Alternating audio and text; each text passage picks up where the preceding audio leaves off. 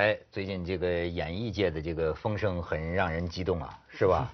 这个大家听到很多消息，哎，这个艺人们出的事儿啊，确实是对人，对年轻人呢有影响。你看，有年轻人就写下这个样的话，他说呀，看了这个柯震东的新闻，我妈妈很严肃的对我说，孩子千万不要吸毒。看着母亲认真的表情。我心中莫名的悸动，双眼泛着泪花，说：“妈，你看我黄赌毒哪个消费得起啊？” 他应该加一句：“我哪个消费得起？你不如劝一下老八吧。”应该叫他管一下老公，不要管儿子。然后还有个段子说什么？某明星在电影拍完之后，向制片方提出要求片酬涨十倍。否则他就去吸毒。哎，现在这个段子有政策依据，是吗？有政策，广电总局吧，这不是我编的吧？九月二十九号正式下发封杀劣迹艺人的通知，吸毒嫖娼行为被明确点名，对吧？出轨等道德问题没提。我觉得有时候这个这个这个记者，你真是就说你那个多嘴那个坏呀，就是你看。至于文中提到了吸毒嫖娼等涉案行为，至于出轨等道德问题没提及，这意味着文章可以逃过一劫。真是，你哪壶不该提哪壶。哎，可是我你我看到这个时候第一个反应也是这样啊。哎，你这个心思也很不正，我发现。我是为什么不正？我是说，为什么这边这个潜规则就，或者是那像以后导演潜规则算不算？也行，导演潜规则没关系，但是这个可以，但是这个吸毒嫖娼不行。嫖娼不也你情我愿，潜规则也你情我愿，为什么潜规则可以，嫖娼不行？不是，这里边有个根本的法律的界限，你触及犯法了。哦，所以潜规则偷人家这个当小三没有触犯法律。不是啊，小三不能简单化。你说一个出轨，这里边你要到法院你去看卷宗，你看完你不用看，你看一个小时你就会得出结论，清官难断家务事，这个不好说。你这，所以我认为广电总局是英明的。这些网友这么说完全没道理，因为他这个政府官方部门，他要是说出轨的，管不完了。你这个，我跟你说啊，那基本上娱乐圈就没了。狗仔队就兴奋了，那好家，全民捉奸现在已经 如火如荼的开展起来。对，娱乐圈就没有了吧，也没有这个娱乐事业了，这不行。没错，再者说，谁谁在轨谁在轨上？对呀，谁？我当我真正了解了每一对演艺界夫妻的真实状况的时候，我不禁要问：谁在鬼上呢？谁在鬼上呢？你们俩说，早知老娘老子也进演艺圈。对对对，有吧？我也交往了一些演艺圈的朋友，很羡慕他们在那么大的环境里面，那么多多的诱惑哈。还还还技巧技巧还没有被踢爆啊！有的有的，不是这个，咱们要帮演艺界说这个公道话。我还专门看了一篇论文。我跟你说啊，你必须明白，这个世界啊不是理性主宰的。嗯。所以呢，有些话其实不说都不用说，但是要真的较真儿的说，比如说人家有人讲了，好，你只要算算这个。呃，这个明星吸毒的占整个明星总数的百分比是多少啊？那么社会各个阶层的人，甚至包括社会闲杂人员这个类别，在他们当中的这个吸毒者和他们总体人口比例，你拿这几个比例出来，你就会发现，绝不是明星都在吸毒嫖娼，他这个概率仍然是低于一般社会水平的。但是 为什么？一现在一说吸毒嫖娼，他都说明星 是吧？为什么会形成这个呢？这就是另一个数据体现出来的。他发现呢，这个报道量是，你比如说按说法制新闻，法制新闻，你你看法制日报你就知道，按说什么咱们这吸毒的、嫖娼的、那弄黄的，都算新闻，大的都都算新闻。它是可是呢。明星涉吸毒嫖娼的这个新闻的报道量，嗯，比同类案件的报道量就不是明星的，但是也犯这个法律的这个报道量，你知道是多少倍吗？多少倍？十万倍。十万啊！十万倍，十万倍。嗯，那么这下你就这几个数据面前，你就完全清楚一切是怎么回事了吗？没有，这报道量当然有关系，可是另外我们对于明星也好，名人也好。这种我们觉得呃违法，当然别说了哈，不好。另外违反一些呃我们期待的品格哈，会特别注意。为什么？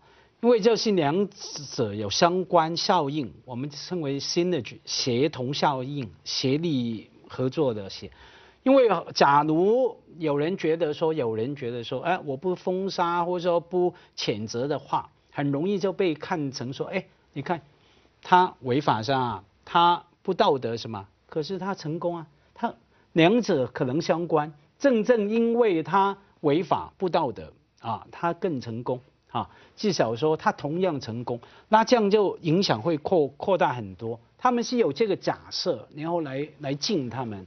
对，但是我就在想，在中国，你在国外那个吸翻了，我们那个好莱坞多少明星就是死于这个 over，就是药物 overdose，对，药药物滥用，但是他们也从来没有就是呃因为这样而失去工作，所以我意思是说，成功在两边的定义不同，就说如果我今天看一个好莱坞明星，他很成功，他赚翻了，他豪宅什么，可是你知道他是这样子不开心。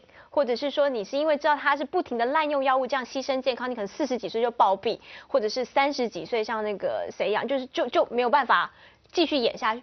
这样的人生你要吗？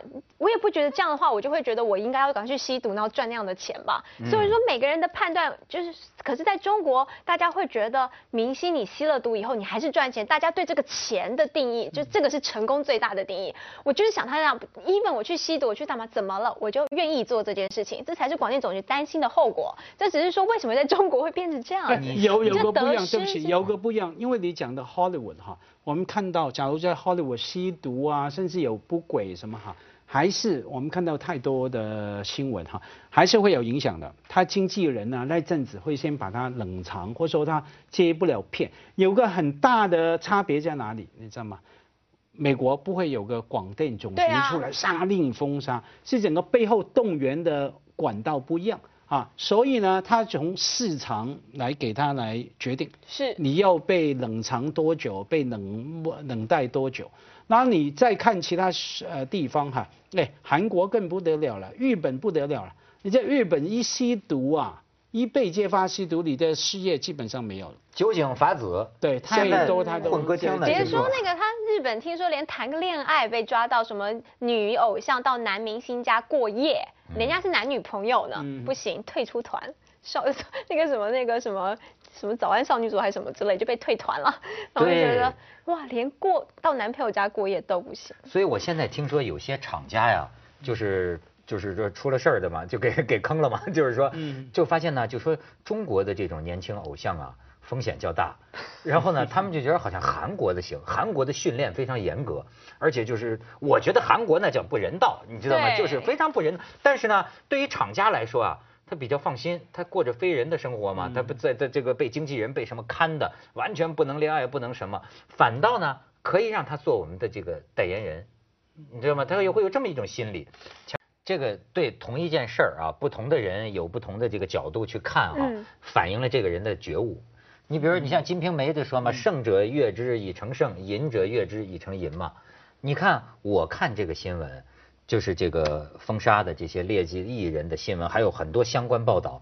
你知道，你看他讲的是道德，讲的是社会，讲的是这个，讲的是规定，讲的是管理等等。可是看在我这个人眼里，你知道，我只看到了一个字，什么？钱。这个字刚才你说过了。我就对你说的这个有特别深的一个体会，因为最近有个人呢骂我，也不是骂我了，我的朋友，他说，哎，怎么现在你们这个媒体竟被抓进去的？说你们是媒体黑社会啊，你们搞的这种东西，就你知道现在有有有媒体就弄这个吗？就是说给我做广告，不做广告我就接接接接你的黑，对吧？他说你们怎么媒体这样啊？啊，我当然跟他讲，我说这个不是所有的媒体都这样，起码凤凰卫视不不不不不不这样是吧？哎，但是。我就跟他讲一个原因，我说我有一个感觉，就现在的这个全社会啊，不管哪个行业，我这几年的感觉就是啊，钱是一个第一驱动力。对。这个不管哪个单位，你想报社，其实哪止一个报社呀？不管报社还是厂矿企业，任何组织，你就看吧。当你一旦了解了这个机构的这个这个之之之后，你就会发现，这个挣钱。这个我不要说别人，我说我自己就好了。我认为这是现在的一个社会信息，就是说，这个挣钱呐是最无可争议的一件事情，钱是第一驱动力，就是说能挣钱，哎，拦人什么不能拦人挣钱，你明白？这是一个特别强的动机，以至于哪怕一个新闻单位，他如果有办法能够给员工创点收，对他来说，这简直是一个不需要思考的，就是说这个，我就觉得咱们对钱的这个，你看啊，就包括这个，你看一说封杀劣迹艺人，马上人们的反应跟我一样啊，某个电影投资多少，这下不能上演了，亏了多少，然后他身上有三十九个广告，一年他拿的大概拿了五千多万。你知道人们关心的，你以为人们关心他什么吸不吸毒吗？人们关心的就是他五千多万呢，五千多万，然后这里边有几个厂家是要赔的，有几个厂家不要赔的，然后呢，哎，这个东西他要几年不干的话，这个钱怎么办？然后所有的你看就是围绕着这个钱呐，所以我觉得这个我让我感触太深了。但为什么也没有因为钱这个关系而让他们更自律呢？如果你知道你犯了点错，你就。会造成这样的损失的话，照理说你应该会很紧张。所以为什么要到广电总局明文白纸写出来说这样子我就要封杀你，你们才会怕呢？Suppose 你刚也说广电总局或者是我们。中国像好多法律啊，包括对公务员的这个限制啊，或者是这个对老师的限制啊，不准师生恋啊，什么红七条啊这些东西，它其实都只是道德的约束。道德不应该是社会当中最隐形的力量，让大家是自我之间互相就是不需要明文白纸，不是法律的问题，是我们互相之间知道这件事情不可以而约束自己的一个力量。可是在中国，你必须要把这些力量明文白纸写出来，好像你才会知道哎。怎么？你小时候就是 讲不好讲，妈妈没教你吗？我妈常说，嗯，我没教你这件事吗？你不能乱丢垃圾，这我没教你，需要人家写出来告诉你说不要，你才不可以嘛。因为有些人给我装不知道。可能可能你看那些艺人，假如不是 他们有想到，因为你说刚说，假如他们那么计较钱哈，应该早就自自律。可能他们已经很自律了，不然更乱，早就乱成一团了。说得好，说得好。对，你要就从这个角度看。可是文涛啊，我觉得说。第一个钱是驱动力哈，叫马克思老祖宗，我们姓马的本家早就讲了嘛，资本主义嘛，一定的嘛。比方说一个公司的老板或者说总裁，为他的股东赚钱是最大的道德。你跟我讲道德是吗？我告诉你，我是行政 CEO，我最大的道德道德就是保障我每一个股东的，嗯，要赚到最大的利润哈，这不用说的哈。所以呃，佑廷刚刚讲到说呢。你赚钱，可是那个怎么样来自律也好，他律也好，这个是社会发展出来，我们都期待的，也希望有的。当到某一个地步呢，可能不一样。你说明星讲到钱，我讲到台湾金城武，记得吗？有个地方啊，叫池上哈，游泳池的池，池上米啊，池上米，池上的米特别好。对，嗯。那去年这一年发生了一件事嘛，哈，呃。金城武吧，应该是金城武。反正台湾有个企业拍了金城武一个广告，他在三个地方，好像一个在布拉格上，然后一个在日本，然后在一个地方在池上那个地方一棵树上面来喝茶。OK，哇，那厉害了，大家金城武那么帅，看看。从此变成什么？那棵树变成观光啊，旅游景点，观光景点啊，每个人跑去看一下，看一下那个地方，然后去那个乡下哈，然后挤得不得了。可是那个乡下出米的，OK，然后呢，很多游客去那边，马上变成很多的人来卖香肠、卖玉米、卖吃的喝的，OK，带动。假如你从浅的角度看，是好事嘛？嗯，带动嘛，带动旅游经济什么？可是那个乡下的人，对对不起，你们千万不要来。嗯，你们完全破坏了我们的生活，我们不要这个钱。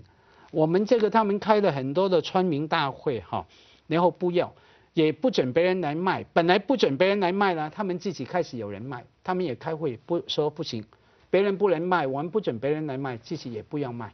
完全希望维持原来的，也也也也也不要钱了。那个地方我们去过，我跟你说，那个池上那个地方的农民呐，不是我们理解的一般的农民，他们当中的很多人呐，其实过去都在台北，他是返璞归真的农民。他是有点陶渊明了，对，他想选择一种哎绿色的农业，我回到田园，我的一种生活方式。哎呦，那个稻田呐，那家伙一直延伸到远山深处，他要他这样的一种生活的味道，所以他肯定反对把它变成一个旅游业。所以他是另外一种价值观嘛，他同样心中有钱啊，也也有些是在台北哈赚够了这样回来，可是。钱没有人嫌多的，没有说赚够的，所以那是一种价值的选择。所以说回这个演艺圈，我觉得蛮惨的。我记得听一个演艺圈的朋友说，他说：“张辉，我们很惨的，我们在这个圈子里面有最大的名气，最容易赚的钱，对吧？出现哪里签个名，拿个呃五十万、五百万都有，OK 哈。可是呢，也被最多的眼睛来看着我们。对，看着。可是你知道吗，友婷？我我想到的是另一个更深远的问题，就是啊，呃，犯法是一个界限，但是呢，在这个犯法之外啊，属于这个道德层面的环境啊，它有这个很复杂的一个情况。对。你但是呢，你比你比如说，我就觉得啊，要不说马克思讲的好啊，你发现这个资本呐，这个钱呐。他在他用一种我们不知觉的方式啊，在管理着这个社会，包括管理着你们的意识形态。是。比方说，举个很简单的例子，咱别说犯法，一个女的，你哪怕你接了九个广告，都是家庭主妇的广告，你演这个角色呢，也是以家庭美好家庭著称的，这是你，但是你是个演员，离婚犯法吗？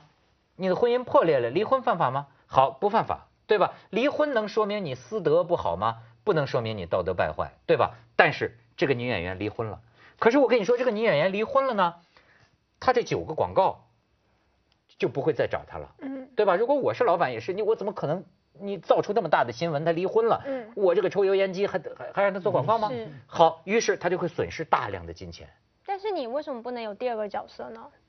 一个人身上不能就一把刷子啊。所以你就想要再塑造一个 放荡的 也或许或许我不知道你的实力到哪里，你可能有其他的方式来卖其他的东西啊，卖性用品，也或许如果你在用资本市场，但我意思是说，现在很多人是想要拿一个东西吃到底，这件事情是不长进。当然，现在也有人呃提出，就是说呃还有一个因素就是市场，说你要封杀它，是让市场去封杀它，是不是更好，对吧？哎，我恰恰也研究的就是这个问题。你知道，我就觉得啊，这个呃，反正有些研究家说呀，呃，这个当今世界的道德其实在回到保守。是。你看，比如说六十年代的时候就非常放，然后到了这个六十年代之后的一代人，慢慢又回到这种呃比较保守的道德观。我看过一些人认为，当今整个世界的这种道德管理啊，在有一种保守的趋势。那么你看这个市场，它特别有意思，你知道吗？就是说，我觉得啊，市场它就代表了大多数人的主流的道德观，来对你这个明星，以至于你所起的示范作用进行某种管理。嗯，它也代表一个权利，是对吧？比方说，离婚总是不好的，对吧？出轨就更加道德败坏。哎，你身为明星，你应该是社会表率，对吧？如果你在私德上、私人生活上出了这些问题啊，对不起，首先你就钱就没有了，你知道吗？你我所以为什么你弄来我我跟你说，我认识好多明星，这个事儿一出来，第一个你当然他是忏悔，也是也不能说人家不真心，但是更大的危险是钱，嗯，马上这就赔偿，你赔赔得起吗？不光说赔得起，哪怕人家不让你赔。你自己接下来怎么办？饭碗给砸了，你剥夺了他劳动的权利啊！某种程度上是市场，还是说是有政府的作用？就你剥夺了他劳动的，他只会干这个。可是可是背后有一个 真的有待研究的事事情哈。比方说出了一个丑闻啊，又停出了丑闻的话，马上那些厂商跟你终止合约等等等等，他说哎不符合形象。我们懂，因为刚说的是符号消费的问题嘛。你本来形象是好的家庭主妇。对你叫符号，我们要消费你叫符号，你符号变了，等于你不能提供我我我这个厂商的需要，对吧？这一部分我们懂，我最不懂，觉得有待研究是说，往往这些厂商啊是基于一个假设而已，说哎观众不接受你这种道德败坏的，你怎么知道观众不接受你呢？观众是不是打电话给那个抽油烟机的老板说，哎我们不要又停代言，不要等等的。怎么知道呢？可能过他的用家，比方说现代的、当代的城市的女性，觉得更好啊，风流啊，我们这个又挺很风流，更能代表，让我们更爱这个抽油烟机哈，或者说你做一个喷油烟机出来也行，OK 啊。那我的意思说那部分我不太懂，往往是基于一个厂商他自己的保守的判断。那厂商他有他的危机管理，他可以他必须要预期，他等发生他已经来不及了。如果发生，他们大家已经拒买，我东西已经出来了，来不及。但是我的想法是，就像刚刚文浩说的，那我不做，我不带有抽油烟机，我带别的可不可以？我代言保险套好不好？如果你今天说我是当淫荡了，但连保险套公司也不让我代言，可能是这样意思。可能是这样，就是因为他是说，他就整个把你的路封死，就是说你完全不可以在这个地方立足。那这件事情就可能就已经，就是说现在的这个价值，要么就是很放荡，就是哦没有道德，小三小四小五随便。然后一旦被发现以后，你就变得很极端的到这边就是。